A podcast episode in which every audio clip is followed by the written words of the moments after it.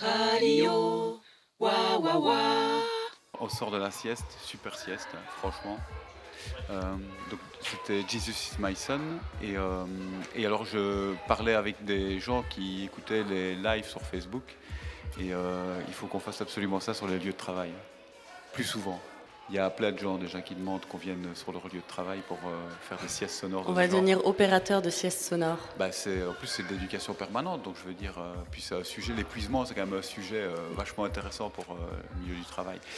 Alors, on est toujours en attente de l'arrivée de, Joseph. de Joseph et de François, qui sont, enfin, la dernière fois qu'on leur a parlé, ils étaient du côté du standard. Et, euh, et donc, ils devraient arriver. Bon, en attendant, euh, on, va, on, va, on va écouter un peu de musique. On aurait ça en stock Ou quoi, il faut, il faut- il faut qu'on parle On peut continuer sur la playlist euh, Vélorussion peut-être Ouais. Parce qu'on ne l'a pas terminée, elle était très grande. Eh ben, c'est euh, très bien parce qu'on va, va, on va la poursuivre et puis euh, voilà. Mais on va pas essaye de pas mettre un truc trop violent parce que les gens euh, émergent et Catherine a un coup de soleil. Voilà. Elle a essayé de mettre de la crème, hein, mais la sieste sonore sous le soleil, c'est dangereux.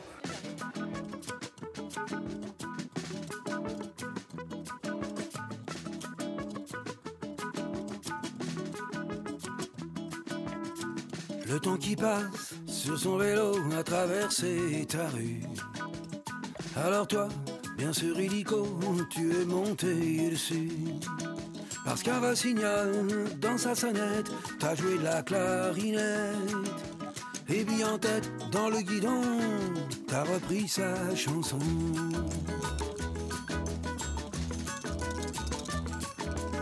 Tu dévales couplets et refrains sans t'arrêter en chemin.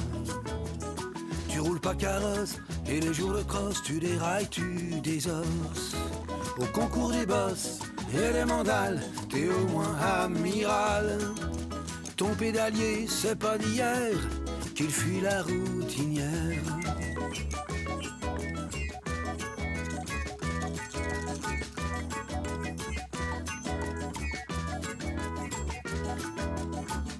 Ouragans sous ta casquette, loin des jours de gala. Elle la connaît, ta bicyclette, la sournoiserie des faux plats. Et c'est l'allégresse qui, après la côte, fait de toi l'astronaute. Tu jettes en vrac dans tes sacoches, le brillant comme le moche.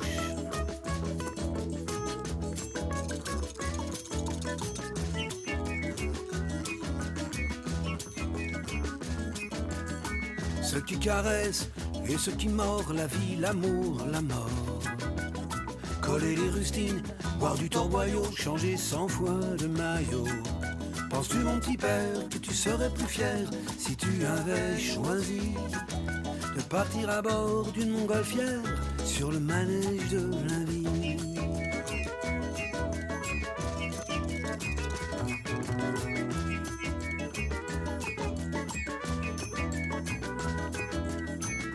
Qui passe sur son vélo a traversé ta rue. Alors toi, bien sûr illico, tu es monté dessus.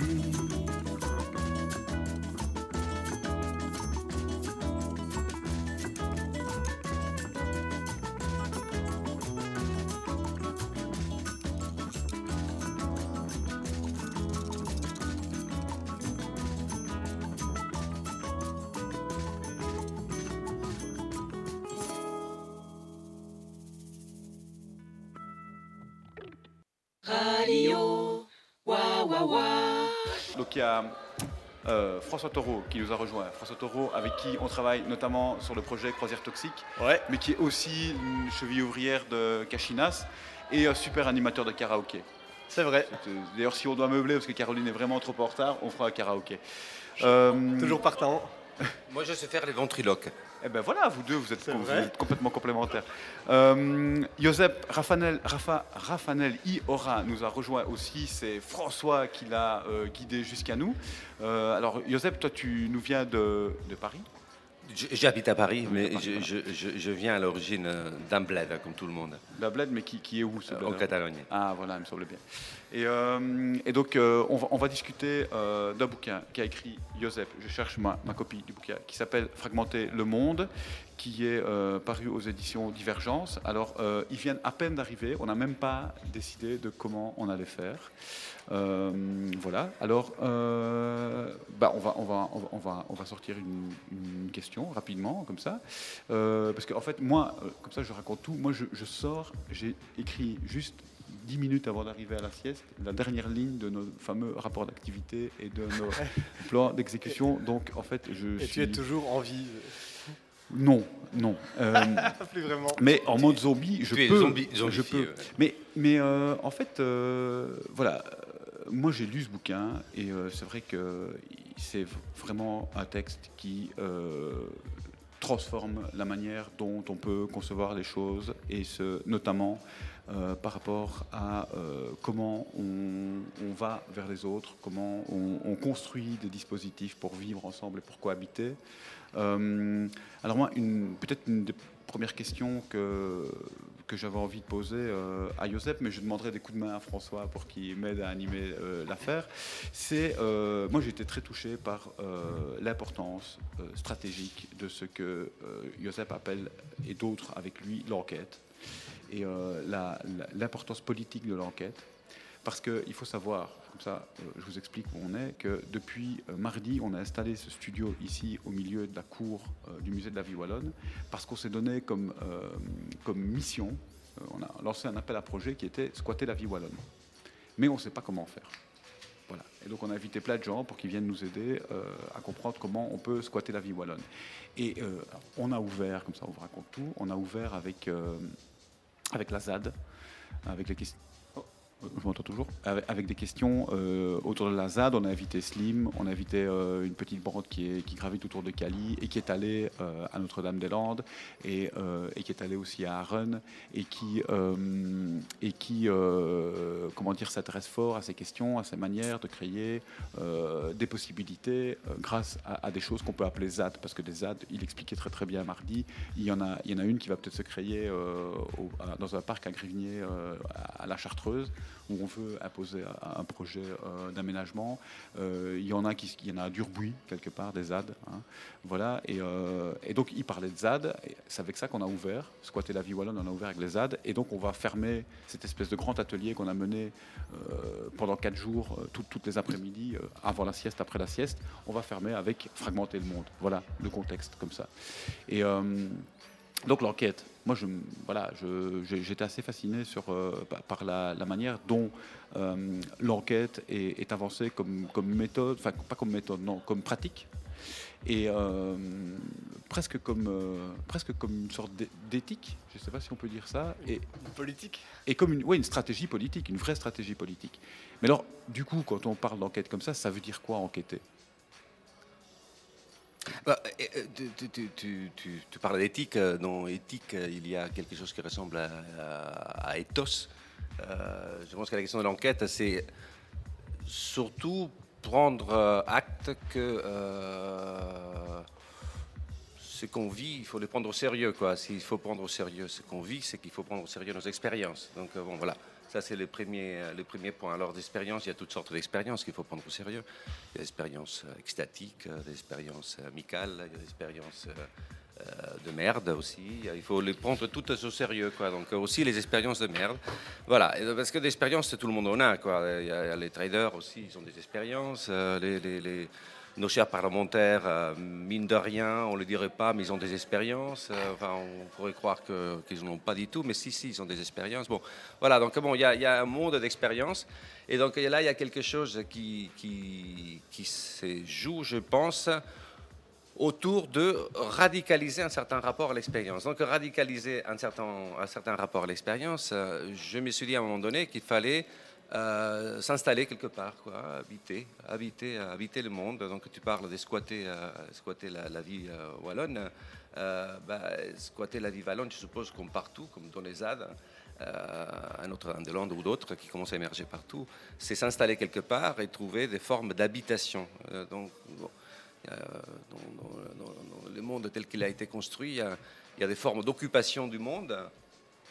Le monde est occupé par, par des régimes, euh, des régimes euh, de régimes d'accumulation qu'on appelle, euh, qu'on peut appeler des régimes d'équivalence générale, ce qu'on appelle la valeur. hein. La valeur capitaliste fait que toute chose équivaut à autre chose, et ce qui fait l'équivalence, c'est la valeur, c'est la, monnaie, quoi, d'une certaine manière.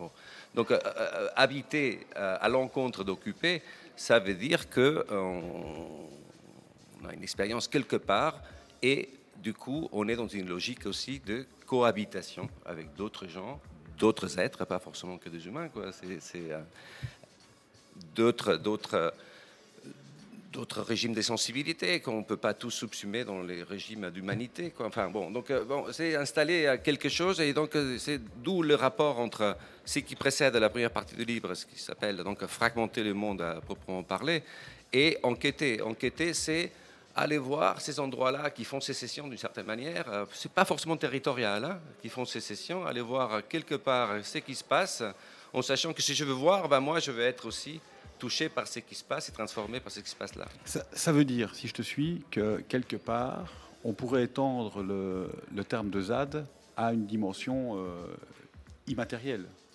Il- il pourrait y avoir des ZAD immatériels.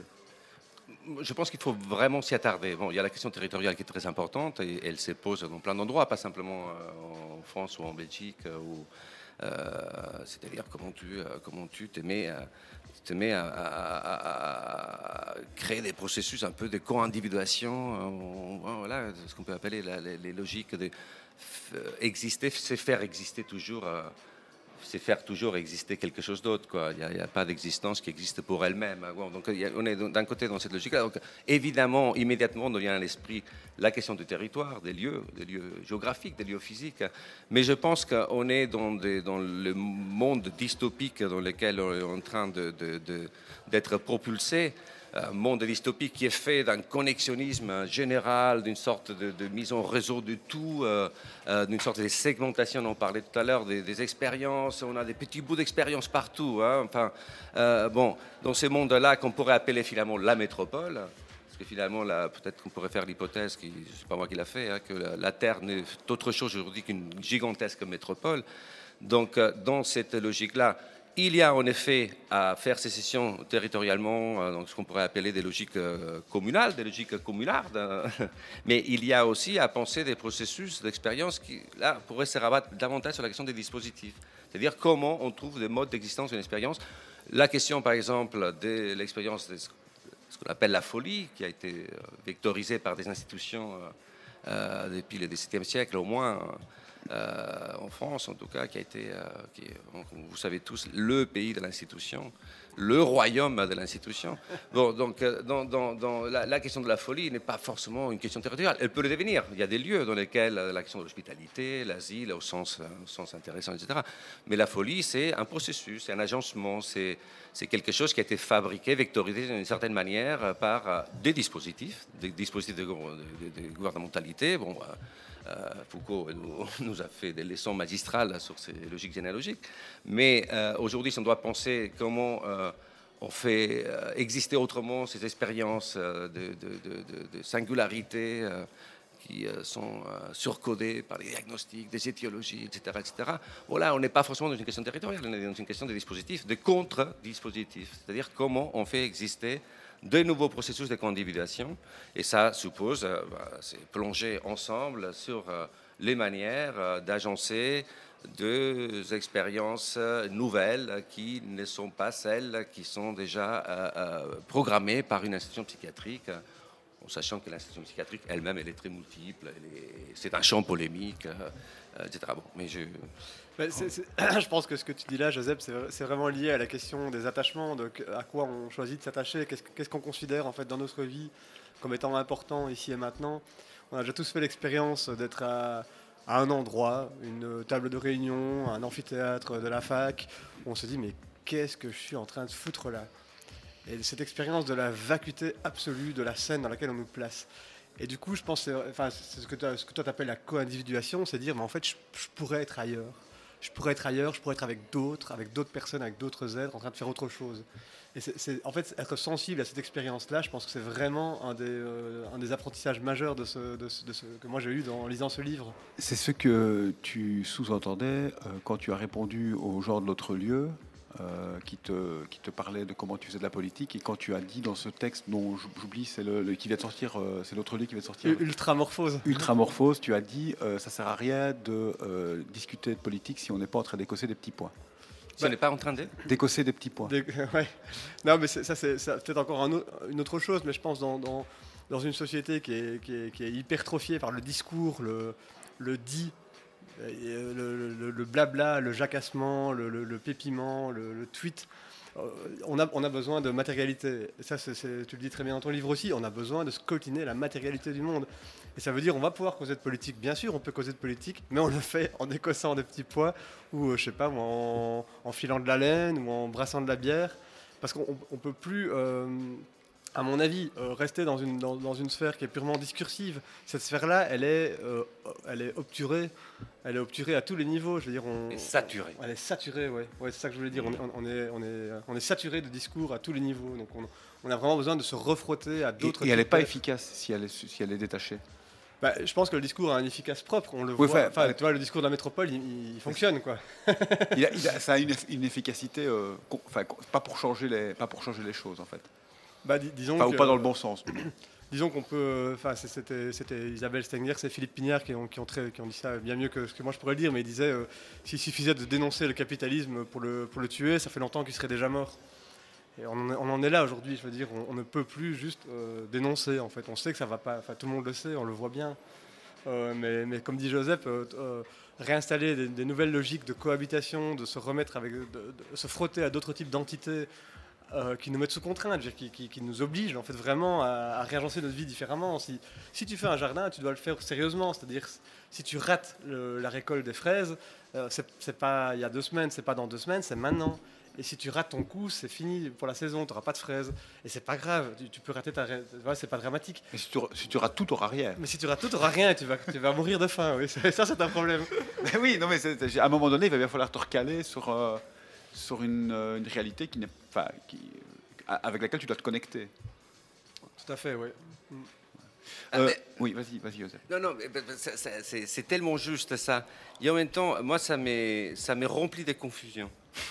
Parce que c'est c'est absolument juste que nous ne pouvons pas continuer à penser que, par exemple, des collectifs politiques, ils, ils- ils deviennent euh, de- de- collectifs euh, et politiques parce qu'ils ont des idées euh, communes. Euh, ça, ça me semble une aberration qu'il faudra bien, avec laquelle il faudra bien en finir un jour. Je ne peux imaginer des collectifs politiques que lorsque c'est des collectifs de pratique.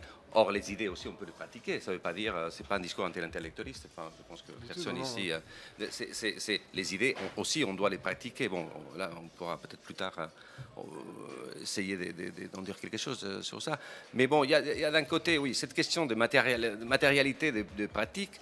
Et il y a aussi quelque chose qui est un autre danger. C'est pour ça que moi, ça m'est rempli un peu de confusion. Parce que bon, quand on écrit un petit bouquin, au bout de six mois, on s'est dit, bah zut, j'aurais fait euh, peut-être un peu autrement dans certains endroits et tout ça. Il y a quelque chose que j'ai tenté un peu de dire là et que je le dirai euh, encore aujourd'hui, mais euh, d'une façon peut-être un peu plus affirmée, c'est que ces pratiques-là, en même temps, si elles ne sont pas dans une logique d'agencement, à partir de- desquelles, sorte- une logique d'agencement qui, nous permet que ces pratiques-là soient aussi, le prétexte pour pouvoir dire non, parce qu'on s'est dit, bon, c'est un peu la mode aujourd'hui, à dire la politique doit être affirmative. Doit être affirmative. Or, moi, je ne vois pas comment une affirmation peut être vraiment une affirmation si en même temps, elle n'est pas dans une logique de négation de quelque chose, c'est-à-dire de quelque chose qui vient nier cette affirmation-là. Lorsque tu veux faire des trucs, euh, bah, tu peux les faire, tu peux faire de petites oasis, tu peux faire... bon, bah, tout ça, c'est très bien, et puis euh, même, euh, et il faut les faire. Et, c'est là où on, a les, occasions, les occasions pour faire des, vraies rencontres, des rencontres qui tiennent la route, qui font consister des choses, etc.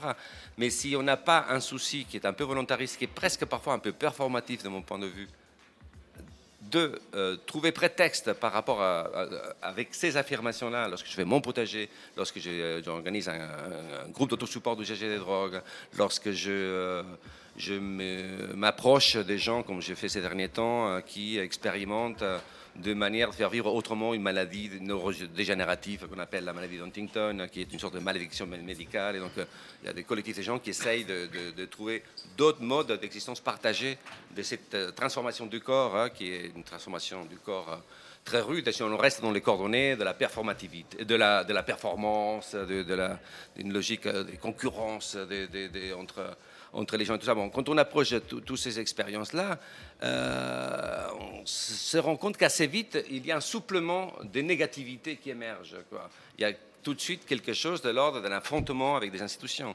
Il y a tout de suite quelque chose de l'ordre d'un non qui est dit à des formes euh, programmées, à des, des- des- des- des logiques, y compris bon, dans la perversion actuelle des nouvelles formes de gouvernementalité, des formes de mise en projet de la vie. hein. Bon, il y a des manières de dire non, je ne veux pas être en projet, je n'en veux pas de vos projets, etc. Bon, il, y a, il y a quelque chose d'un non et d'un oui qui s'articule à cet endroit-là. Euh, on pourra y revenir plus tard. si Là, là, Josep, il vient de nous expliquer pourquoi on, on faisait les fêtes de Californie avec bagarre générale, en fait.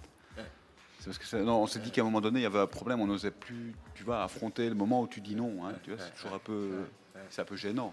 non, mais on sent bien que c'est un peu gênant. C'est gênant, vois, ouais, hein. Et donc on s'est dit, on va faire bagarre générale, donc on fête, euh, on, on- on fête la Californie et euh, on, on monte un ring de catch et on fait euh, en, en- en septembre. On fait, euh, il y a un atelier qui apprend justement à, à- à mélanger les pratiques du cabaret et du catch pour, apprendre à, performer ce nom là, tu vois, à la bagarre. Et puis on fait un spectacle de catch, voilà. Et euh, c'est comme ça qu'on va un peu fêter euh, la, la, la Californie. La Californie qui est la, version squattée de la vie wallonne en fait. Tu vois, quand tu, tu squattes la vie wallonne, en fait, tu obtiens la Californie. Euh, mais quand tu veux développer, euh, quand tu veux faire la, quand tu fais le plan Marshall et quand tu veux faire le redéploiement de la Wallonie, tu risques aussi d'attraper une autre Californie, quoi. Tu vois, enfin, c'est un peu. Euh, je, suis toujours un peu dans mes dossiers là. Mais euh, est-ce qu'on fait une petite pause musicale? Comme ça, on, peut comploter euh, pendant avec François et Joseph.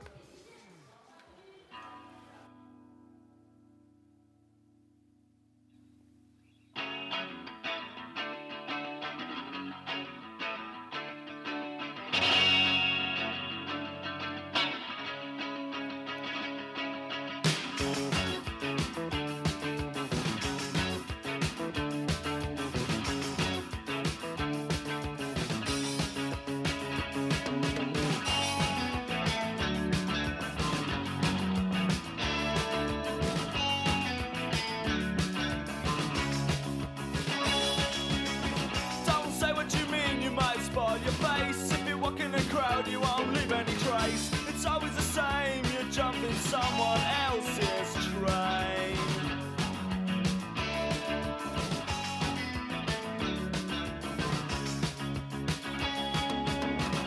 It won't take you long to learn the new smile. You have to adapt or you'll be out of style. It's always the same, you're jumping someone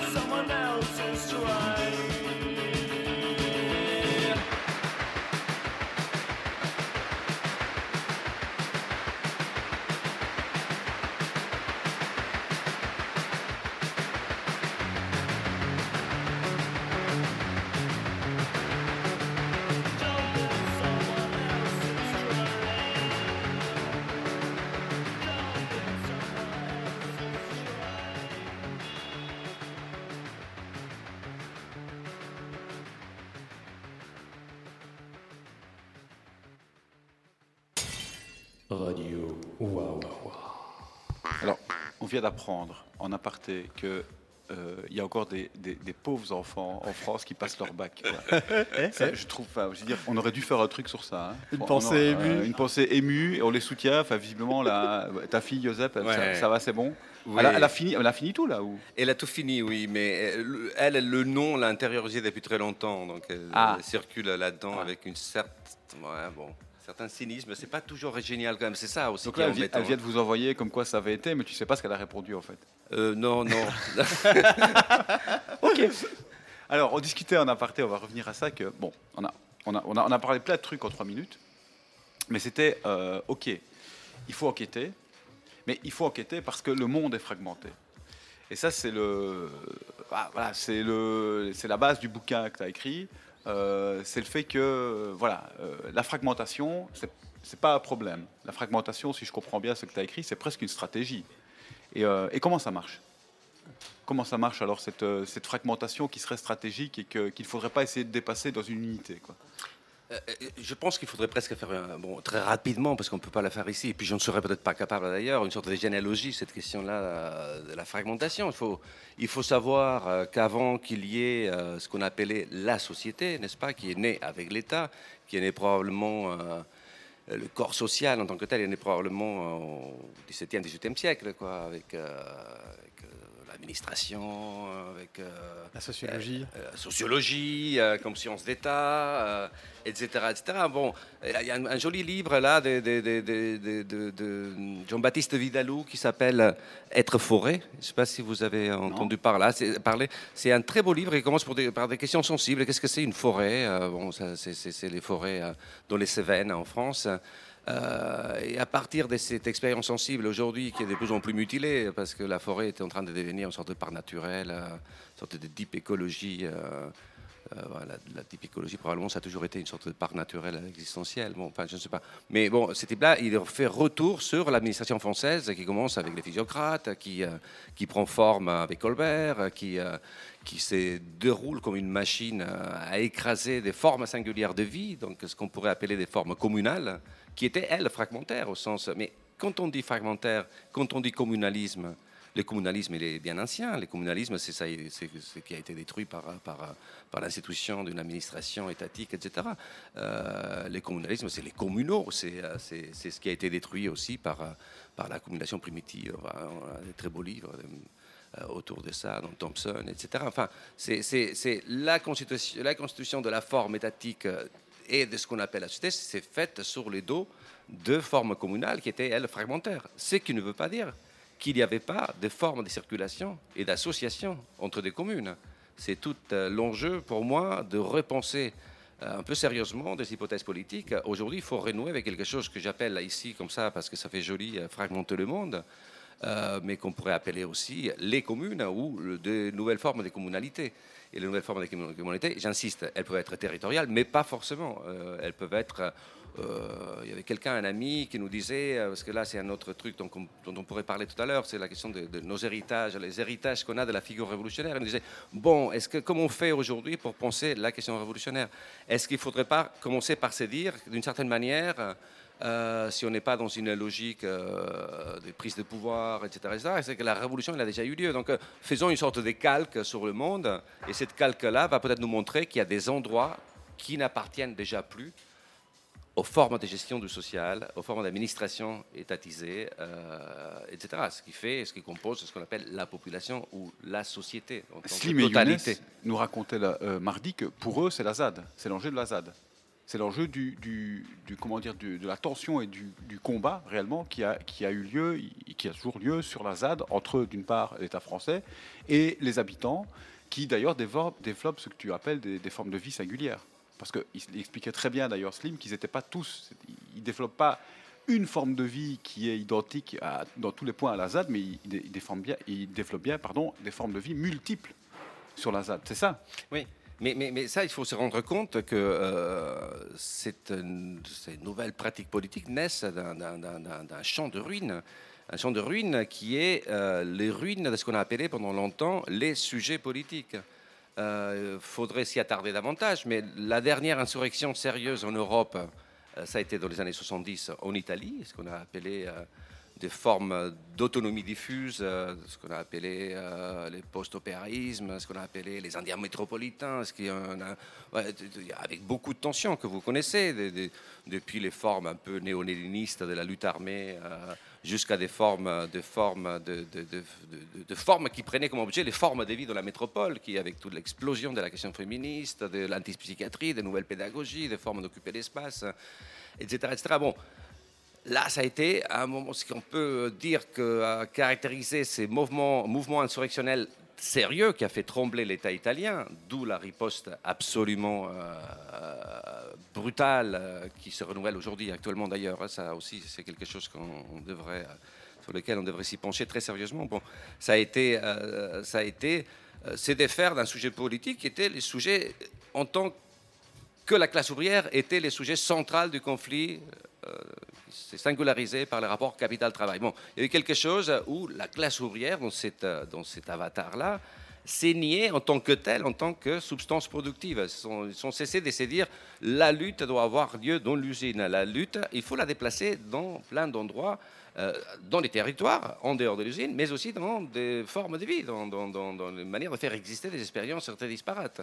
Bon, voilà, donc ça, si je reviens un peu à ces petits points généalogiques, c'est pour dire que ces hypothèses-là communardes aujourd'hui, elles naissent aussi parce que il a fallu abandonner toute une tradition de lutte qui était des traditions de lutte qui étaient totalisantes. Il fallait totaliser euh, nouveau projet. euh, La masse. La masse, le- le- le- un, corps social qui avait une fonction historique, enfin toute la question un peu euh, de, de- de théologique, hein, de- une forme de la théologie révolutionnaire. Et là, aujourd'hui, on, est entre, on est dans un truc un peu bizarre, quoi, parce que on en a plein des gens sympathiques qui nous disent non, non, mais il faut trouver des formes de composition, d'expérimentation écologique, etc., etc. C'est très bien tout ça. Euh, c'est très bien tant que euh, ça n'affronte pas des formes de gouvernementalité. C'est très bien tant que ça sert à repenser des nouvelles formes de gouvernement. Euh, voilà, je crois que tu voulais Mais- dire une chose. ouais, je veux juste dire, mais dis, Joseph, tu ne serais pas anarchiste, toi, par hasard non? Je- ne suis pas énergie, mais je suis, je suis catalan. euh, je suis catalan. Enfin, et- presque, quoi. et En Catalogne, il y a une histoire quand même assez intéressante. C'est, c'est, quand même euh, depuis le 1860, 70. euh, Bon, c'était pas que la Catalogne, c'était en Andalousie et tout ça. Il y a eu une sorte de, de- de mouvement euh, comme ça qui était pas, qui laissait pas préluder la naissance d'un parti communiste. D'ailleurs, parti communiste en Espagne n'a eu d'existence euh, que après la mort de Franco. Hein, euh, ça a été les, ceux qui ont fait un enterrement de première classe de, euh, l'expérience révolutionnaire euh, en Catalogne. Mais il faut, quand même se, rappeler une chose, c'est qu'on ne va pas faire le romantisme éternel de l'anarchisme catalan avec les collectivisations dans les fronts d'Aragon, en Catalogne, la ville de Barcelone qui a été presque enti- entièrement collectivisée dans les dernières années de la guerre civile, avant que les partis communistes prennent en main euh, ce qu'il fallait qu'ils prennent en main, c'est-à-dire l'appareil militaire, euh, policier, etc., etc. Mais il y a eu une grosse tension dans le monde anarchiste. Non, je ne suis pas anarchiste. Il y a eu une grosse tension dans le monde anarchiste. Il y avait les mouvements qu'on pourrait appeler des communismes libertaires qui étaient très et l'anarcho-syndicalisme qui fonctionnait aussi, là encore, par totalisation. Il fallait collectiviser les moyens de production. Alors que de- des communistes libertaires, il s'est posé la question de la disparition de la monnaie, il s'est posé la question de, de don contre don, il s'est posé la question, tout un tas d'autres questions qui portaient sur qu'est-ce qui fait que les communautés deviennent des lieux d'attachement, comme tu disais euh, François tout à l'heure. Donc bon, je serais plutôt communiste libertaire, mais enfin ça ne veut rien dire, tout, tout ça c'est tellement daté. Non, mais on a bien compris ce qu'il y avait derrière, c'était intéressant. François, tu voulais, je vois que tu t'es saisi du livre, tu veux peut-être euh, faire référence à un passage Mais oui, parce que euh, comment, quand- en lisant ce livre, moi, il y avait une phrase qui m'avait renversé par terre, mais vraiment, et à laquelle je reviens souvent. En fait, elle, ne- elle ne cesse pas de me de, de, de- hanter. de me hanter. comme un spectre. Et c'est à, la- à la page 36, il est dit Il ne nous manque rien si nous sommes présents à cette terre. Et ce truc, il ne manque rien. En fait, on n'a pas à attendre. Euh, Il n'y a pas euh, la cité céleste. Il n'y a pas le, il a pas le commun à venir. il Il, il- il faut pas, il faut cesser de se projeter dans des formes politiques où le- où il y aurait une sorte d'accomplissement. Euh, mais l'accomplissement est toujours évidemment remis à demain. C'est le problème de, tous les accomplissements par les temps qui courent, c'est qu'ils ne sont pas prêts d'être accomplis, quoi, précisément. Et du coup, dire ça, en fait, poser simplement, il, ne- il faut rien attendre. euh, je si nous sommes présents, parce que quand même c'est conditionné c'est bien conditionné. Donc euh, c'est cette question de la présence, on revient à ces histoires de, voilà, de l'expérience, de comment la vivre, de, comment repeupler sa propre intimité en fait, à partir de là où on est. Moi, moi c'est des, choses- que je trouve d'une importance absolument cruciale aujourd'hui. Ben voilà, euh, il, vient de m'expliquer pourquoi j'avais trouvé un peu stupide de faire ce dossier-là qui nous disait ce qu'on allait faire pendant 5 ans. Euh, je, viens de comprendre. Euh, on va se réécouter encore un, un petit quelque chose, Julie? Ouais? Vas-y, envoie. My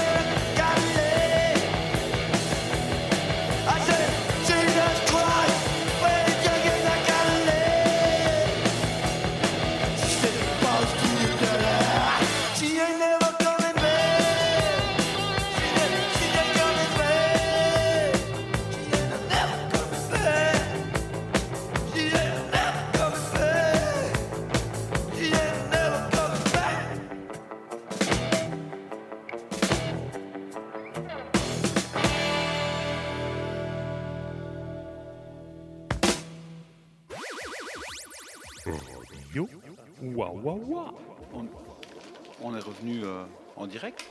Bah, euh, Qu'est-ce qu'on fait? On, a, eu deux sujets de conversation euh, pendant la pause. Euh, on, va, commencer, on va commencer par la, seconde, parce que si, on, met la première sur la table, je pense que l'émission est terminée.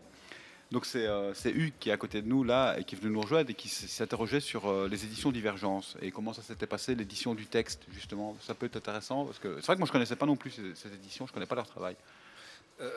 Donc, euh, les éditions Divergence, une maison euh, assez jeune, euh, qui doit avoir trois ans, à mon avis. Euh, elle est menée, euh, au début, elle était menée par un tout petit collectif, euh, et finalement, c'est, bon, comme il arrive souvent, bah, c'est surtout un gars qui, les, tient, et qui les tient avec beaucoup de rigueur. C'est un jeune homme, vraiment très, très jeune, il a 23, 24 ans.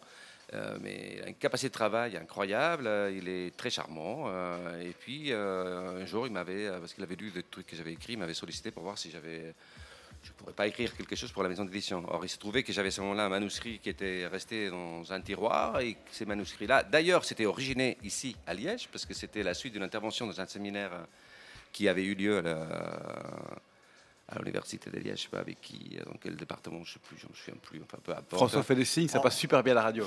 En 2013.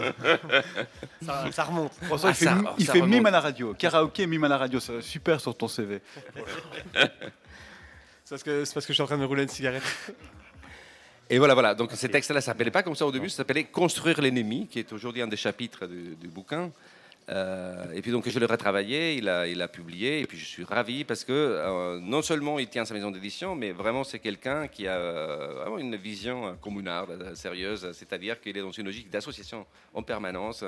Il a créé des réseaux de petites maisons d'édition françaises. Là, il y a des projets à Paris sur peut-être des lieux un peu sympas dans lesquels il y aurait une place pour, le monde éditorial. Il a l'idée de créer une forme d'autonomie euh, qui impliquerait plusieurs petites maisons d'édition qui feraient du début à la fin de la chaîne, euh, donc euh, y compris avec tout le travail matériel de composition du livre, avec des imprimantes, etc. etc. Bon voilà, donc je suis ravi d'être en rapport avec, avec, avec Joanne Zut, Valto, je crois. Bah, écoute, il n'y a, pas- y a, pas- y a pas son nom. hein, non, s'appelle, non. euh, Avec, Johan, qui nous aurait bien rejoint s'il n'était pas occupé à faire du, du surf à Berkeley, c'est Voilà. Ah, oui, oui, non, oui, oui, parce que ça l'intéresse beaucoup les plis, les plis de la mer. C'est, il est- c'est un passionné des, des plis de la mer. ça et, et- et de Deleuze alors. Et donc, euh, oui, et de Deleuze aussi. Et voilà, Deleuze, il disait que le meilleur hommage qu'il avait reçu, hein, de- de- pour, euh, C'était les surfeurs. C'était les surfeurs, oui. Moi, en fait, quand je, je te posais cette question-là, parce que quand j'ai euh, vu la, la couverture du livre, j'imaginais que c'était la fabrique, en fait. Ah oui, Je croyais que tu avais. non, la fabrique l'a refusé. La fabrique l'a refusé. Ah, Azan l'a refusé, carrément. Mais c'est pas. euh, euh, là, c'est, c'est- je dirais un truc qui ne devrait pas se dire publiquement, mais euh, Eric Casson est en train de, de passer un peu la main. Et bon, de toute façon, je pense qu'il n'aurait pas aimé, de toute façon, lui non plus. Non, mais moi, je vais dire un autre truc. On coupera au montage. Ça circule, ça circule que- votre, votre, votre émission, ça circule Bah, euh, com- Combien d'audi- d'aud- d'aud- d'auditeurs il y en a maintenant On va te le dire Trois et demi. Trois et demi, Non? Dans un Parisien. Oui, dont un à Paris. Non, je, je rigole. Voilà, on attend. Attention, suspense. Il y a quatre personnes. Après, on coupera au montage. Voilà. Parce que là, le podcast, ça va circuler, évidemment. Ça, c'est autre chose. Mais bon, voilà. Et puis, il y a les gens ici, peut-être, qui l'ont live tweeté, je ne sais pas. Et d'ailleurs, Ça- d'ailleurs, il va sortir, Joanne, un prochain bouquin collectif dans lequel euh, François va, auquel que François va contribuer, qui s'appellera Itinérance et qui est euh, un peu euh, une, une continuation logique des questions qui se posent ici. Tant que l'itinérant est une figure, euh, je pense que les révolutionnaires ont toujours été des itinérants. Donc il y a, il y a quelque chose de cet ordre-là qu'il faudrait peut-être. euh, ouais. Il, il passe d'enquête en enquête. Ouais, mais sans, sans, sans romantisme. Enfin, je pense que l'itinérant, ça peut être attaché à une figure de l'errance, c'est-à-dire le, le penseur pèlerin qui revêt sa cape et qui part dans les montagnes, tu vas faire l'ermite. Je pense que c'est pas, pas vraiment ça que les questions ici, c'est, c'est une itinérance dans, dans ce monde-ci, quoi. C'est-à-dire, tu vois, vraiment enchevêtré dans, dans les plis et les replis de, de relations multiples avec des tas de- de- d'entités. Mm. Oui, à partir du moment où les ZAD sont immatériels, tu peux très très bien euh, bouger en restant au même endroit. C'est pas ça? Bah, absolument, Voilà. absolument. Euh, toi, tu, tu- François, t'es- t'es- t'es- t'es- t'es- T'arrêtes pas de bouger. Non, non, mais je veux dire, tu, tu seras plus à même de, de m'accompagner. Mais la, la pensée peut être ambulatoire, elle doit être ambulatoire. Oui, c'est ce motif, euh, ce, mo- ce motif de la déambulation qui était dans ton précédent livre, le, pour en finir avec le, ca- le capitalisme thérapeutique que tu empruntais, je pense, à William James, et qui, euh, qui moi, me marque énormément. C'est-à-dire qu'il n'y a pas d'enquête statique. Que l'enquête présuppose une mise en mouvement, euh, et pas n'importe quelle mise en mouvement, mais, euh, suppose une déambulation à travers des mondes. Et ça, je pense, c'est vraiment une idée importante aussi, c'est-à-dire qu'il n'y a, pas de... Il n'y a, pas de surplace possible, en fait. Il n'y a pas de camper sur des positions qui sont déjà arrêtées. Sinon, euh, sinon il n'y a pas d'enquête, en fait. C'est- Et il, faut, il, faudra ajouter à ça, c'est que ce travail d'enquête, donc ce travail de déambulation, suppose au moins un élément essentiel, c'est que au bout, il y a toujours la question de la traduction. Il y a toujours la question qu'est-ce que tu fais quand tu vas quelque part et que tu, euh, essayes de percevoir et que tu recueilles des récits. euh, qu'est-ce que tu en fais pour, euh, lorsque tu reviens chez toi, à supposer que tu viens chez toi, euh, et si tu ne l'as pas de chez toi, il faut s'en faire un peut-être. Euh, et ça s'appelle l'amitié. Euh, un chez soi, c'est certainement. euh, Raconter, c'est traduire. c'est raconter ce que les gens t'ont raconté et comment tu t'en débrouilles pour ne pas trahir, pour, euh, pour que cette chose-là ait des effets, des effets de vérité à l'endroit où tu vas revenir. C'est donc c'est en ça que cette question-là de l'itinérance m'importe. quoi. Et du coup, du coup, ça présuppose de répondre à cette question absolument fascinante qu'avait posée la philosophe Barbara Cassin dans son petit livre qui s'appelle euh, La nostalgie. Et elle pose cette question quand donc est-on chez soi? C'est une vraie question. C'est où, est-ce qu'on habite? Comment est-ce qu'on habite? Euh, De quoi est-ce qu'on fait un habitat? Bien, bien sûr, c'est pas que matériel, c'est pas qu'une maison ou un logement, c'est aussi où, où est-ce qu'on est en fait, où est-ce que je suis maintenant?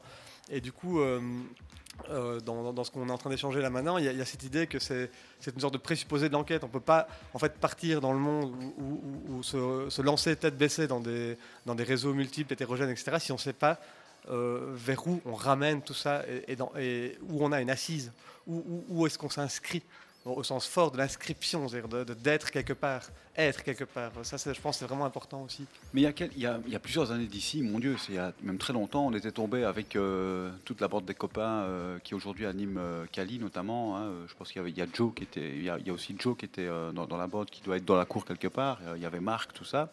Et on était tombé sur la figure du Woubli. Je ne sais pas si vous voyez qui sont ces gens. Donc c'était les Immaterial Workers of the World, ces gens qui passaient, euh, qui coordonnaient les luttes, qui passaient de lutte en lutte. J'ai l'impression que eux, par exemple, ils étaient je, les vois plus comme une figure de, de révolutionnaire romantique, tu vois. Enfin, je- ou alors, est-ce que c'est, est-ce qu'ils étaient, je ne sais pas si vous voyez de quoi je parle, mais est-ce qu'ils étaient réellement comme ça ou est-ce qu'on les a représentés comme ça? Ça, je ne sais pas si vous. euh, Mais je, pense, répondre. je pense- je pense que c'est toujours actif. Euh, Aujourd'hui, je n'arrive pas à concevoir euh, de, de, de, puissance euh, euh, sans que ces déambulations-là ne soient pas des manières de trouver des points de cristallisation. euh, pas simplement que de résonance, mais des points de cristallisation qui ont une, force destituante aussi. Oui. Qui ont, qui ont aussi une force destituante de Ça, un certain- un état du monde. C'est un passage que je cherchais et qui m'a aussi euh, beaucoup amusé, mais j'arrive pas à le retrouver. C'est euh, ces conditions de possibilité. Ah oui, c'est ça. C'est comment, comment, en fait, si on n'arrive pas à créer d'autres mondes possibles, on peut déjà essayer de faire en sorte que celui-ci soit impossible. Ça, cette idée. Donc, je, je pense que c'est alors ce Bah, monde, paysage de désastre, sans au- autre secret que ces conditions de possibilité, nous invitent à le rendre impossible. Ça, c'est aussi, une- c'est ça, c'est ça l'idée de la destitution. Euh, Je pense toujours qu'on est dans de doubles mouvements. Il y a, quelque chose d'un peu aberrant dans la politique, toujours, hein, il me semble. Il y a un double mouvement. Il y a un mouvement d'affirmation, en effet, de, se ressaisir et de faire retour sur une expérience ensuite, après, avec d'autres, euh, etc. Bon, côté purement affirmatif. Et puis, il y a euh, euh, cet appétit qui doit rester intact pour euh, euh, nier ce qui vient nier ces formes d'affirmation. Il y a, il y a, il y a, il y a des, puissances inouïes qui viennent écraser. Aujourd'hui, euh, enfin, c'est même pas la peine d'en faire les, dessins. Aujourd'hui, on, on vit dans une sorte d'atmosphère écrasante euh, qui nous invite à penser le monde comme une colossale dystopie.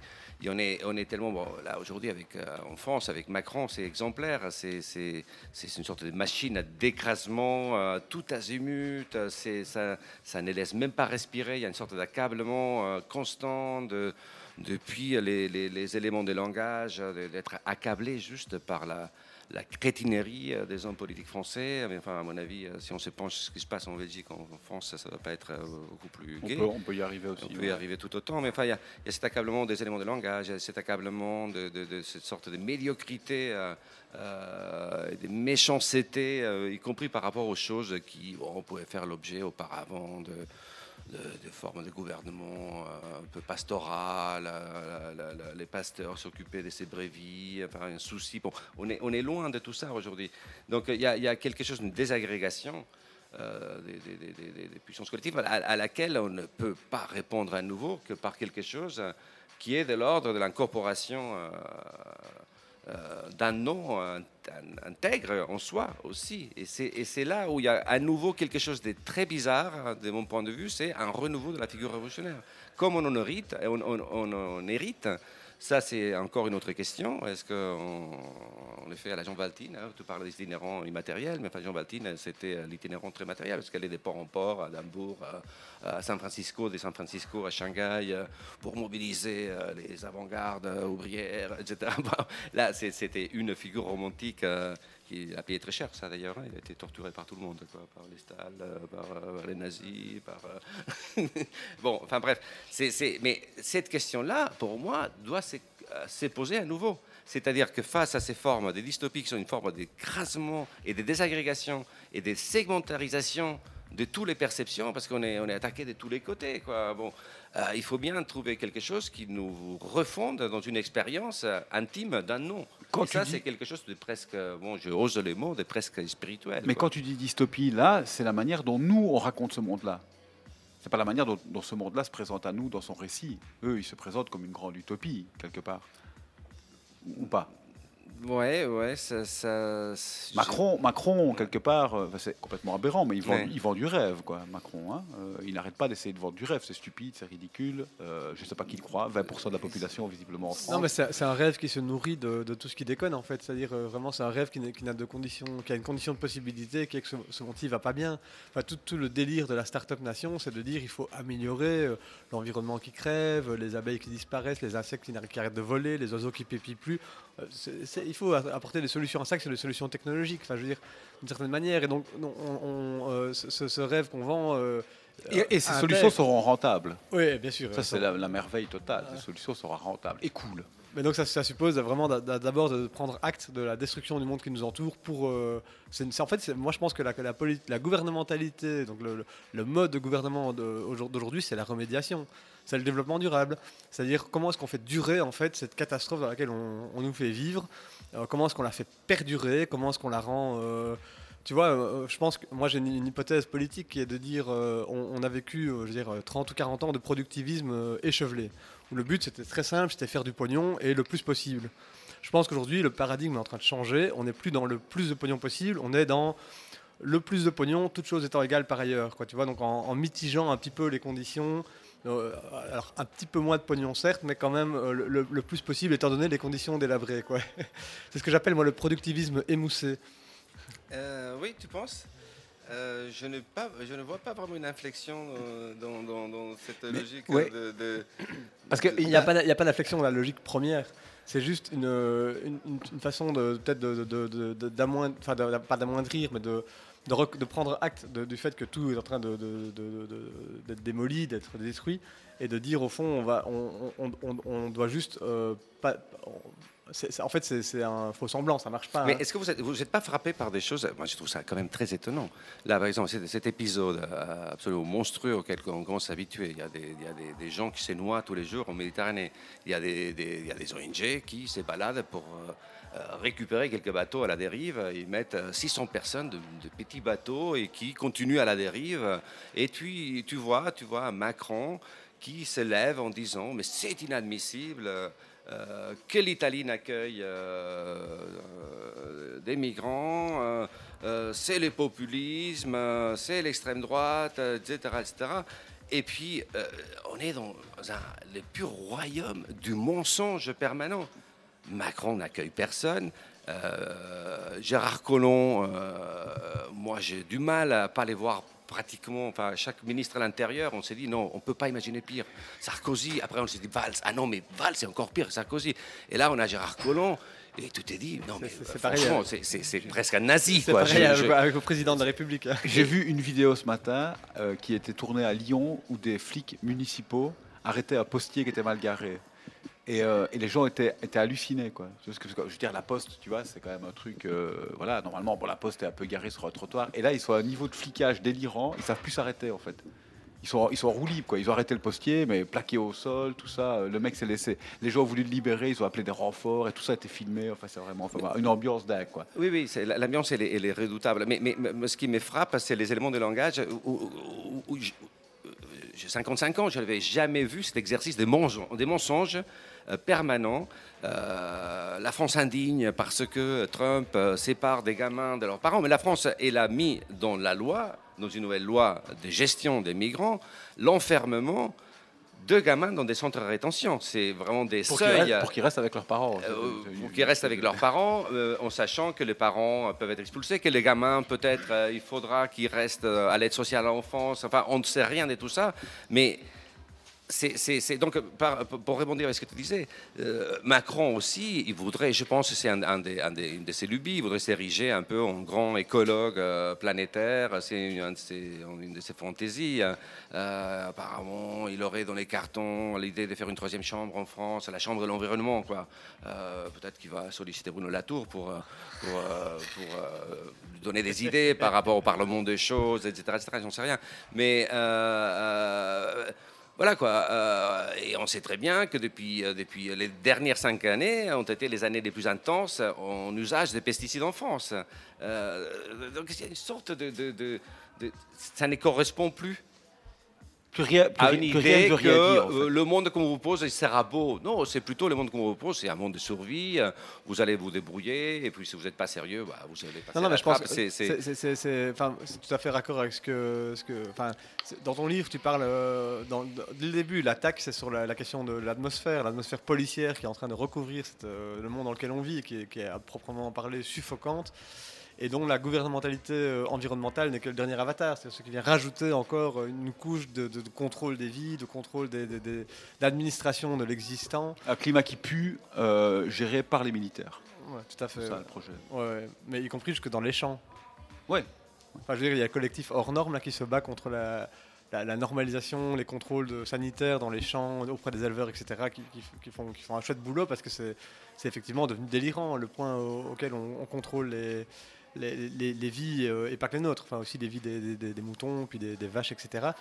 Mais ce que, je voulais dire, c'est que, enfin, avec cette idée de, euh, productivisme émoussé, si tu veux, c'est que c'est que on, tempère un petit peu la catastrophe écologique par des nouveaux modes de gouvernement qui sont censés prendre en charge euh, ce, ce- ce qui déconne le plus, quoi, ou ce qu'on peut plus, ce dont on peut plus nier que ça déconne complètement. euh, tu vois, est-ce que tu ce je veux dire? C'est- dans le bassin de la Meuse, ici à Liège, c'est Alexis Zimmer qui montre ça dans son livre Brouillard toxique.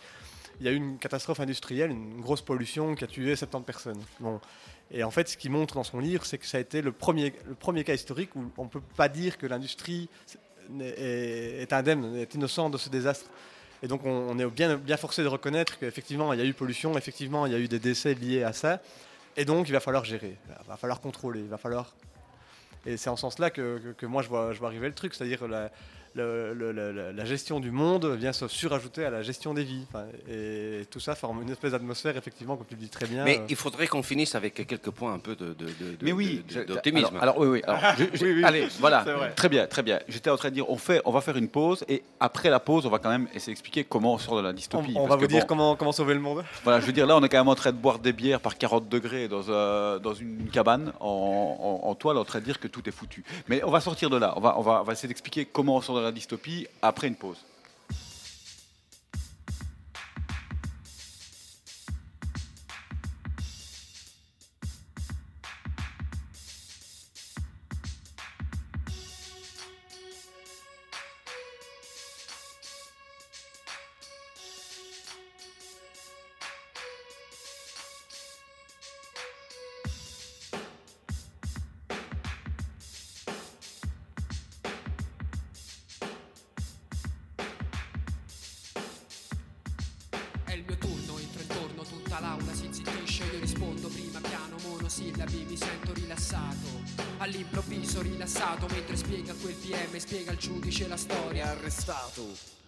Arrestato per la vita, 3 ottobre del 67, tanto ha fatto, tanti giorni, mesi, anni, tanti anni. Passato turbolento, dice, spiego, è colpa vostra. È colpa vostra!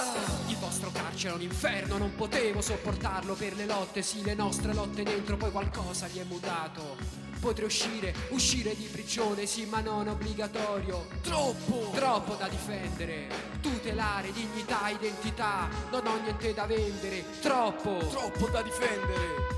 Tutelare dignità, identità, non ho niente da vendere, il mio turno potrò uscire, uscire di prigione, ma non è obbligatorio! Vivere col cuore sempre in gola, la pressione che ti sale, poi le cariche in cortile con i cani nelle celle. Denti rotti, colpi forti sulla porta per non farti addormentare, vetri e vetri divisori. Vetri infranti nei colloqui. E la posta che sottratta, censurata, poi la fame, fame all'asinara e il compagno che va via via con la testa. Via con la testa! Via con la testa! Divisioni, rotture, ci doveva rafforzare, pugni chiusi nei processi, ritirati ai tradimenti. Tanti odi e poi isolati, mentre conti i giorni e invece se ne vanno mesi, anni e i silenzi. Troppo! Troppo da difendere, tutelare dignità, identità, non ho niente da vendere, troppo. Troppo da difendere! Tutelare dignità, identità, non ho niente da vendere, il mio turno potrò uscire, uscire di prigione, ma non è obbligatorio!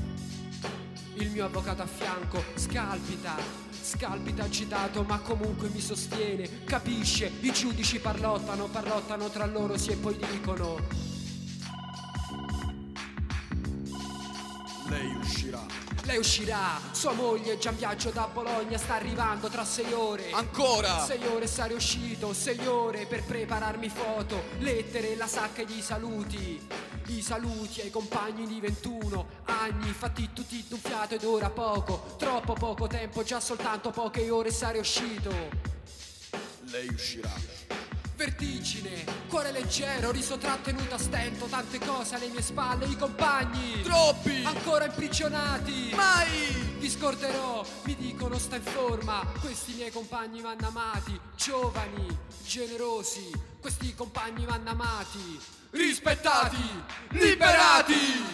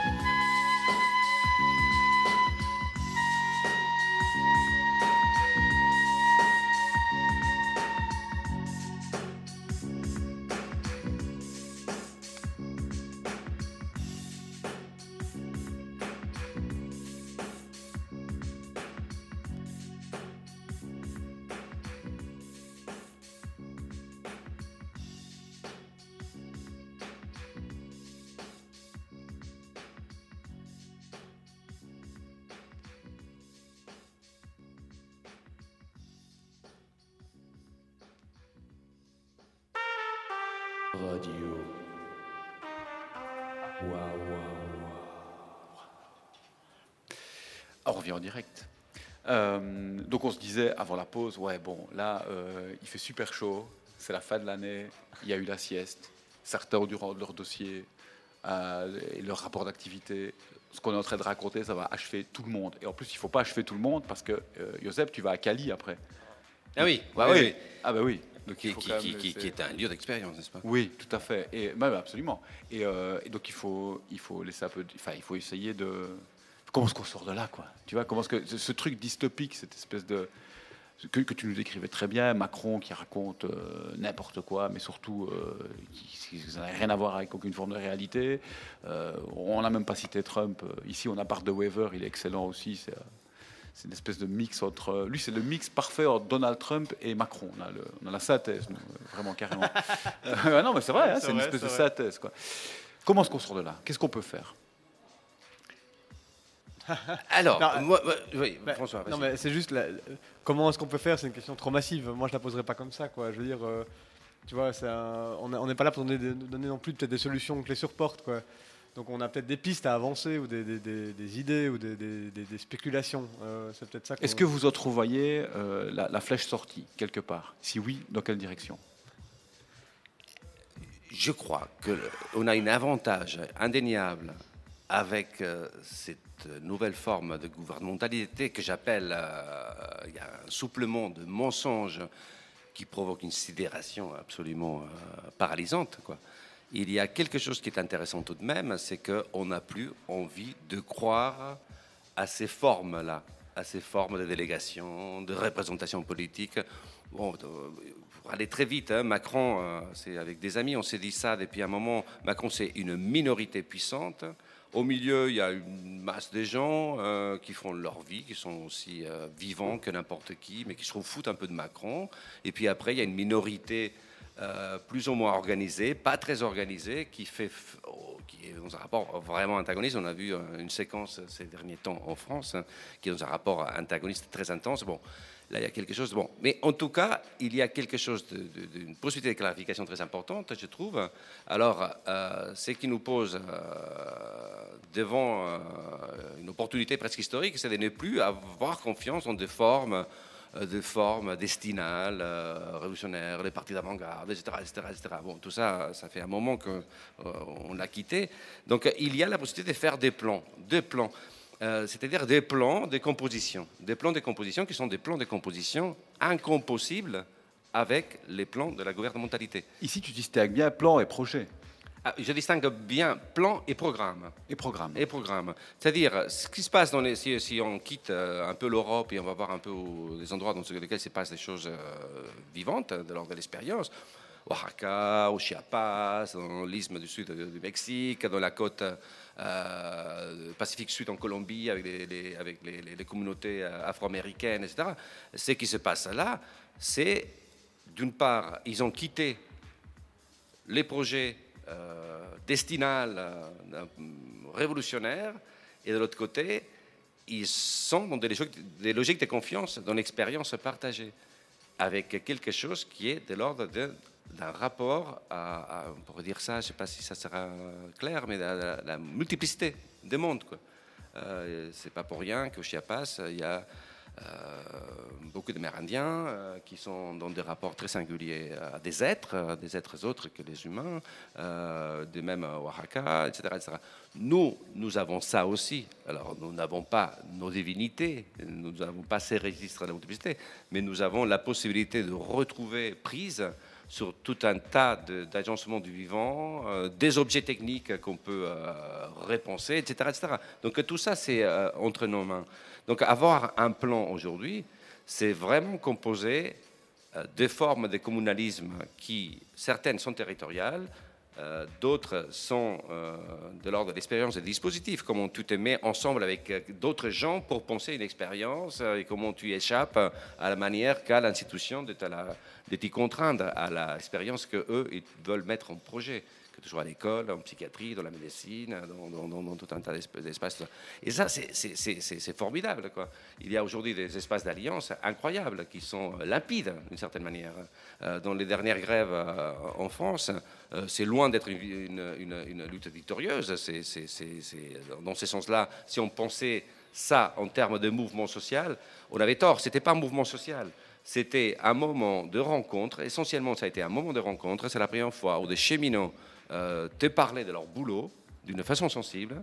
Il y a un très beau texte, je vous suggère de lire, qui est paru sur un site euh, euh, qui est beaucoup mieux que Le Monde Mediapart, qui s'appelle Lundi Matin, j'en fais la publicité aujourd'hui, qui s'appelle La commune du rail. C'est voilà, c'est des- une manière de se ressaisir de cette expérience de travail. Qu'est-ce que c'est un rail? Qu'est-ce que c'est un train? Qu'est-ce que c'est euh, la vitesse? Qu'est-ce que c'est la, lenteur? Qu'est-ce que c'est euh, prendre soin des endroits dans lesquels vont circuler les gens, euh, les trains, les, gens qui s'occupent des- des- des- de l'aiguillage, de l'entretien des voies des trains, etc.. La même chose s'est passée avec l'hôpital à Saint-Étienne de Roubray, avec des soignants qui étaient tellement au bord de de la dignité par rapport à ce qu'ils faisaient qu'ils ont leur restait qu'une chose, c'est d'exposer leur corps. Ils sont mis en grève de la faim et ils se sont fait narguer euh, par euh, la- la- la- la- l'administration pendant trois semaines, jusqu'à ce que des cheminots, des, des autonomes de Rouen, ils ont bloqué intégralement la ville. Et le lendemain, l'après-midi même, la directrice de l'ARS, l'Agence régionale de la santé qui se foutait de leur gueule, a débarqué pour une réunion et pour les prendre au sérieux, pour discuter à nouveau, parce qu'ils étaient parvenus à faire passer des aspects sensibles de ce que c'est travailler aujourd'hui en psychiatrie. Et tout ça, on doit les multiplier, et tout ça, ça peut se multiplier si on cesse de prendre les gens pour des idiots, euh, des gens aliénés, euh, des gens qui ne savent pas, qui sont des dominés, etc., etc. Tout ça, on peut faire un ménage colossal de cette idéologie de l'émancipation, cette fausse idéologie de l'émancipation qui était celle de gens dominés qui ne savent pas ce qu'ils vivent et qui, il faudra bien que... Bon, tout ça, c'est- formidable. Et c'est en train de proliférer partout. Ce qu'il nous reste, ce qui nous... Peut-être ce qui nous manque aujourd'hui, c'est de trouver des espaces de délibération un peu sérieux dans lesquels on n'évite pas euh, des logiques d'affrontement, dans lesquels on n'est pas dans la phobie de cette sorte de, de- de- crainte de la violence, parce qu'il y a trois banques qui sont cassées par des, des black blocs, je sais pas quoi. Qui font Enfin, ce que Marco appelle, ce que Marco a appelé à ce micro, une performance artistique. qui font euh, absolument une performance artistique, une manière de rendre sensible l'espace public, enfin, autrement que ce qu'il est, c'est-à-dire un espace fantomatique de circulation euh, pour des loisirs, euh, pour des... bon, bref, il y a des, logiques d'effraction qui sont possibles, qui doivent s'agencer avec ce que j'appellerais un peu des bases arrières, dans lesquelles on a une culture de l'amitié, on a une culture de rapport euh, ténu avec les choses, dans lesquelles on a une logique de partage à explorer. Et tout ça, c'est en route. C'est en route. Les seules expériences révolutionnaires aujourd'hui dans la planète sont des expériences communales de cette sorte-là, y compris au Rojava, dans un contexte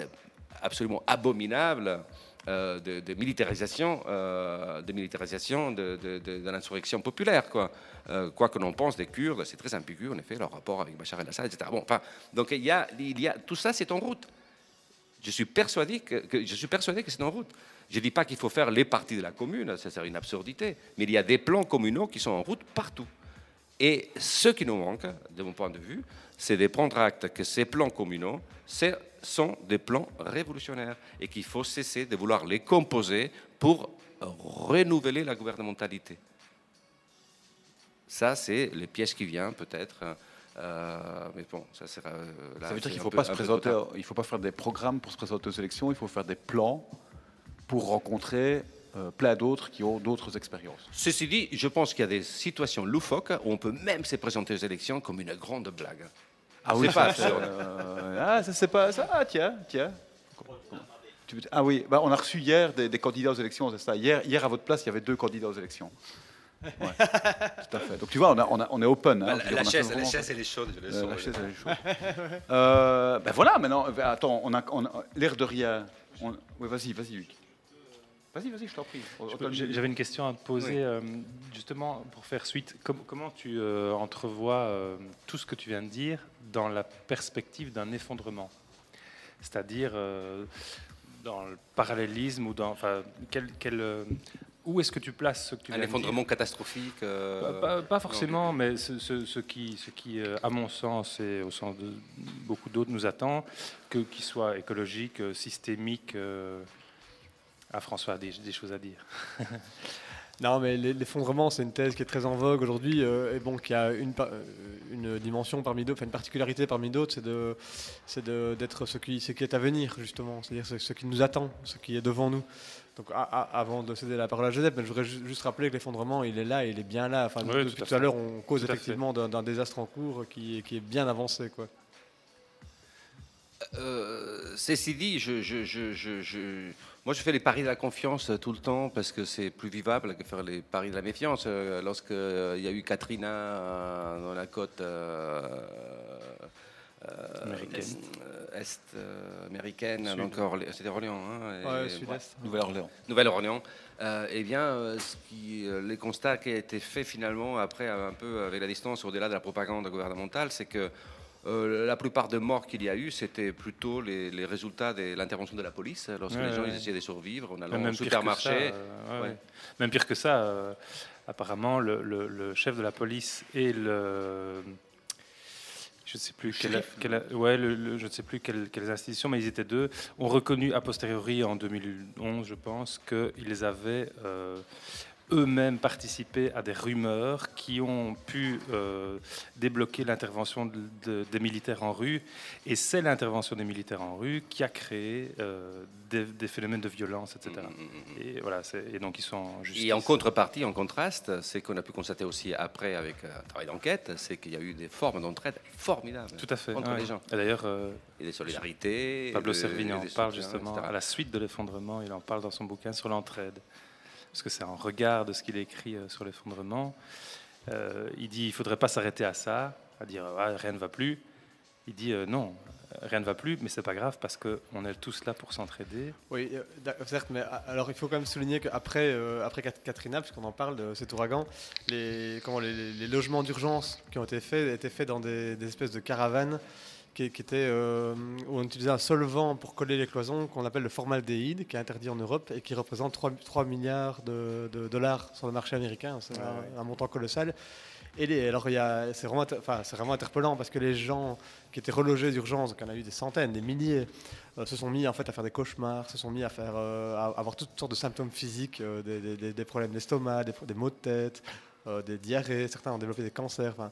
Et c'était pas un choc post-traumatique, c'était à cause de. C'était à cause des, logements d'urgence. Donc il ne faudrait pas non plus enchanter le tableau. Effectivement, il y a eu toutes, toutes sortes de formes d'entraide, etc. Mais il faut aussi bien dénoncer la, la- la logique gouvernementale qui est au travail dans cette affaire Et- de, de, de- d'ouragan. Et juste, et juste pour ajouter, c'est une discussion qui est ouverte quand on travaille euh, sur euh, Croisière Toxique avec Alexis Zimmer. C'est l'idée que, euh, dans, dans une- un premier mouvement, comme ça, euh, Alexis lui-même parlait de euh, post- euh, post-industrialisation. C'est-à-dire qu'on a, on a dépassé l'industrie. Donc on est dans un effondrement d'un dispositif euh, économique euh, qui a fait le développement de la région. Et après, quand on y regarde de plus près, en fait, il s'effondre pas du tout. C'est exactement ce que François euh, a expliqué à plusieurs reprises. C'est-à-dire qu'il se nourrit des propres, euh, des propres catastrophes qu'il génère. Ouais, pour, pour, pour perdurer. Donc là, je- moi, il me semble qu'après la discussion qu'on a eue, si on veut que ça tombe, il faut la destitution. Ça va pas tomber tout seul, que du contraire, puisqu'il crée les propres outils qui leur permettent de perdurer. Quoi. Sauf qu'il est attaché à quelque chose de très concret qui est la Terre. Après, ils iront sur Mars, ils ont déjà envoyé des sondes. mais non, mais bah, je pense que. Non, ça, mais ça- ça- ça sera occupé par tous les gros riches de la planète Mars. Ah ouais, déjà. il faut C'est chercher Mar- notre Mars. planète. Oui, oui, c'est eux qui iront sur Mars, c'est euh, pas nous, c'est ah eux. ouais, ah non, ouais, Elon Musk, c'est quoi? Il est déjà, il est déjà Il est dans déjà son- là, Alors c'est un délire, certes, mais tu vois déjà le plan. Ils ont déjà compris par anticipation qu'ils ont bouffé cette planète-ci, et ils sont en train, en train de voir comment ils vont créer une colonie de- sur une autre, quoi. Enfin, je sais pas. Où je, fait. je, je, où je, enfin, je délire sans doute un peu dû à la chaleur, la fatigue, etc. Mais enfin bon, quand même. Quoi. Mais moi, je suis persuadé qu'il deviendra, deviendra à nouveau à la mode l'idée d'un parti révolutionnaire de la multiplicité. C'est en route. Parti révolutionnaire de la multiplicité, ça fait père. Des formes multiples de vie. Ouais, voilà. Bah, Ouais. Qu'est-ce qu'on fait? On, on conclut sur ça ou? Je pense que c'était un beau mot de Ouais, la fin. ouais. ouais, c'est le super mot de la fin. Donc on a, on a une super perspective. On a trouvé comment squatter la vie wallonne. Et on a même un parti pour se présenter, pas aux élections. Voilà. Pour se rendre présent. one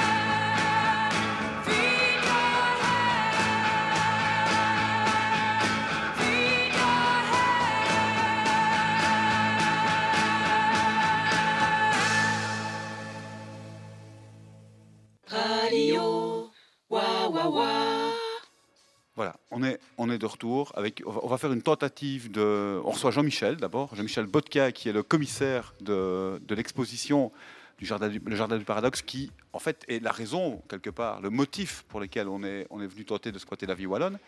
J'avais quand même une question avant, avant tout. c'est qu'on- on, a remarqué, parce qu'on a quand même passé beaucoup de temps ici, que en fait, dans cette petite maison, qui donc. euh, comment dire, est, un dispositif qui a pour but de faire réfléchir sur la, la- la famille, euh, la famille euh, wallonne. Il n'y a, pas d'air conditionné. hein. Il n'y a pas d'ERCO, il n'y a pas de TV, il n'y a pas de smartphone, il y, a, euh, y a plein d'objets qui manquent. La petite maison, c'est 1977, donc, euh, Ouais, bah, donc voilà, cas, on, ouais. est, on est 40 ans, on est 40 ans en arrière euh, ici. euh, euh, au fond, c'est un travail collectif qui a été fait par les fondateurs du Cirque d'hiver, euh, euh, accompagné par quelques, par quelques artistes, et puis euh, on est un petit peu dans le monde de Pérec. Les choses. Raconte-nous un peu ce qu'ils faisaient avec, euh, avec, ce, avec ce truc. Mais ce, ce truc leur servait surtout, je dirais, à, à théâtraliser le quotidien. Euh, la théâtralisation du quotidien, ça a été la grande affaire du cirque d'hiver, euh, je dirais, dès le départ. C'est presque même le motif de fondation, de, je dirais, du cirque. Il faut bien se rendre compte, on est en, on est en 77, euh, je dirais, tous ces, tous ces jeunes qui, euh, qui, créent ce, ce- collectif euh, ont tous évidemment lu de bord, euh, ont tous été influencés par, euh, euh, par la société du spectacle, euh, je dirais, euh, ont tous vécu 68 d'une manière ou d'une autre aussi, et les utopies que, que ça a pu, que ça a pu générer. Et, donc, dès lors, euh, leur première activité, je dirais, pendant les trois premières années de du cirque, a été d'organiser toute une série de, de théâtralisation du, quotidien, de, la vie liégeoise, de la vie wallonne, de la vie, euh, euh, de la vie ici, en demandant aux spectateurs de devenir spectateurs. Euh, donc, c'est-à-dire de, jouer, euh, au plein sens du terme, de, jouer leur quotidien. Un quotidien que l'on trouve évidemment parfaitement aliénant. Euh, on s'en va vers les années de la crise aussi. Donc, je dirais ça, ça agit un peu comme une sorte de catharsis, comme une sorte de mise à distance de sa propre, de sa propre vie. Euh, et, d'essayer de s'expliquer effectivement tous ces gestes quotidiens qu'on pose d'une manière ou d'une autre. Et ici, dans, la, petite, maison a été finalement la première œuvre euh, collective qui a, qui a véritablement, euh, je dirais, euh, été le cadre à ce, à ce, à ce travail. Euh, elle a été faite à l'occasion d'un d'un festival, euh, je dirais, qui a, eu son temps de gloire. s'il- il n'a pas duré très longtemps, mais il est, il est rené de ses cendres il n'y a pas si longtemps. C'est l'ancêtre du festival Esperanza, qui s'appelait Le Temps des Cerises. Et qui se faisait dans le même lieu, à savoir le, domaine de, l'abbaye de, de euh, qui a été euh, aussi en Belgique le premier festival altermondialiste, euh, régionaliste, un peu, je dirais, la, le- le- la quintessence des- de, de ce qu'on va appeler par après, je dirais, les musiques du monde. Donc, à l'époque, le folk, mais aussi toute une série, série d'autres choses. Et puis, un, festival qui, euh, je dirais, qui attirait euh, bah oui, bah, les pré-écolos, euh, les, euh, des militants de tous bords, effectivement très progressistes. Et ils ont été installés, c'est d'ailleurs là, moi, que j'ai découvert la petite maison sans connaître les gens du cirque d'hiver, parce que j'étais là en tant que, en tant que jeune étudiant pour venir profiter du, du festival, boire des bières, fumer des joints, écouter de la musique. Euh, et ils étaient installés euh, à l'entrée, à l'entrée de l'abbaye. À l'entrée de l'abbaye, et le seul spectacle qu'ils ont donné à voir, c'était effectivement de jouer leur propre quotidien. Et puis les gens s'installaient autour de la petite maison et regardaient simplement, effectivement, Antaki, Jaminon, Caquet, euh, et les autres jouer leur propre, côté, leur propre quotidien. Il n'y avait rien qui se passait. Il n'y avait strictement rien qui se passait. C'est vraiment un dispositif qui a été conçu pour squatter la vue wallonne. Ah tout à fait, tout à fait. Euh, D'ailleurs voilà, ils ont ils ont squatté, ils ont squatté euh, pas, pas uniquement la vie wallonne, ils ont euh, ils sont partis à Villeneuve-les-Avignon après au moment du festival d'Avignon où ils étaient invités dans un dans un festival Fluxus et là ça a été vraiment un, squat et un squat très mal vécu parce que ben voilà le- le- les locaux ont détruit la petite maison. Euh, qu'ils trouvaient absolument euh, grotesque, stupide, euh, n'allant pas évidemment dans le, dans le cadre de, de- de la chartreuse de, de Villeneuve-les-Avignon. Moi, ça me fait très plaisir de remonter effectivement la petite maison 40 ans après dans un cloître. Et, parce parce qu'elle a été dans un cloître il y a 40 ans. Et, et- et c'est vrai que, bon, pendant cette semaine, on a essayé de squatter la vue wallonne, mais on a été relativement gentil. Mais on a été bien accueillis aussi, il faut, faut le dire. Oui, oui, non, non, non, c'est un, un squat tout à fait, euh, je dirais tout à fait. Ah bah, on, peut toujours, on, peut sympa. toujours- on peut squatter et avoir des bons rapports avec ses propriétaires. Puis en plus, voilà, le cloître, il est, il est bien, il fait des su- super sons. hein. La sieste sonore de ce midi, rien à dire. Voilà. Toi, euh, comment dire, euh, comment est-ce que tu vois En fait, il y a, a l'expo là. Mhm. bon, nous, on a un peu essayé cette semaine de, de remettre un peu comment ça, tout ça en marche, quoi. Voilà. Bon, on est arrivé, on a, on a fait des choses, voilà. Et euh, comment est-ce que bon, je te pose la question d'autant plus que c'est pas ton travail puisque tu es historien de l'art, mais comment est-ce que tu, tu identifies les, euh, les difficultés à remettre ça en, en- en marche justement pour te sortir de ta zone de confort? Mais je crois que c'est justement, je crois que c'est, enfin, c'est ce que moi je cherchais d'une manière ou d'une autre. Il y a, l'expo d'un côté, euh, c'est effectivement une, une muséalisation de quelque chose qui a été extrêmement vivant euh, et qui a été, euh, je, dirais, qui était, qui était quand même très, très d'avant-garde. Et au fond, depuis. Ben oui, ben à côté, je dirais, de cette notion d'hommage, on a aussi cherché, d'une manière ou d'une autre, à essayer de, de réactualiser les choses. Sachant qu'effectivement, je dirais, les, les, les, les problématiques, euh, qu'elles soient de tout ordre, ne sont, pas, ne sont plus les mêmes et que, que- que l'époque a changé. Euh, mais je crois effectivement que, que, voilà, euh, ce patrimoine, ces petites maisons par exemple, on en parlait encore en réunion avant-hier, en se disant, voilà, bon, ben, elle va subsister, elle peut devenir un outil par rapport à toute une série d'assos, par rapport à toute une série de gens, qu'ils soient artistes ou, ou- ou- ou autres. On se disait d'ailleurs qu'on ferait peut-être bien un appel à projet par an en se disant, voilà, pendant l'été, la petite maison, on l'installe euh, dans un domaine provincial, je pense à Végimont, je pense à Jehay ou Dieu sait quoi, et puis on fait, un- on fait, on fait des appels à projets par rapport, je dirais, à effectivement une, une réactualisation des choses. C'est ça. Donc, c'est-à-dire, voilà, on est dans un objet patrimonial, il est, il est sympa, il est beau en, en plus. On, on- on se- on se relie avec une histoire qui a quand même été une histoire euh, extrêmement avant-gardiste et très, euh, et très porteuse à l'époque. Et puis, et puis malgré tout, bon, ben, on se pose des questions d'aujourd'hui. C'est ça, et on, et on- et on propose aux gens de s'en saisir. Et on, et on propose, c'est ça, voilà. Euh, j'ai- même ce même rapport, j'irais, par, par rapport au patrimoine qu'on montre effectivement dans, dans- dans l'expo. Euh, voilà, je l'ai fait aussi en, en- en me disant, faut montrer ça aux jeunes générations. Euh, j'ai fait énormément de visites avec, euh, avec, avec des, des- je dirais, de très jeunes, euh, des, des étudiants de l'académie, des choses pareilles, etc. Mais la première question que je vais poser, c'était qu'est-ce qui a déjà entendu parler 68 Et? Et, et les doigts, ben, il y en avait très peu qui se levaient. Euh, je dirais un peu plus à partir du mois d'avril parce que euh, je dirais parce les qu'effectivement il y a 50 ans. les 50 ans donc euh, TV, radio, médias, etc. s'en sont emparés. Mais euh, mais voilà moi ça, moi ce qui m'inté- ce qui m'intéresse par rapport à ça c'est de c'est de mettre les choses sur la table en disant maintenant c'est à vous à en faire quelque chose. C'est à vous à réactualiser les choses, c'est à vous à, à vous les approprier et, et à en faire des choses, euh, des choses d'aujourd'hui. Donc, euh, je profite de l'occasion pour euh, dire que tu seras disponible ce week-end. Bien sûr, oui. Euh, au- autour, au- autour de 15h, on va dire que ça va être autour de 15h, un peu avant, un peu avant, allez, 14h, entre 14h45 et 15h pour des visites de l'expo.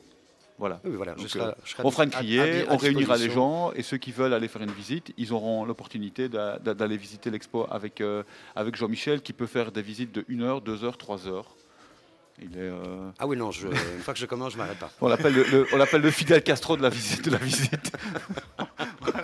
Mais non, non, mais c'est voilà, ce sera une opportunité en plus, euh, donc ce sera vraiment, faut s'y faire. hein.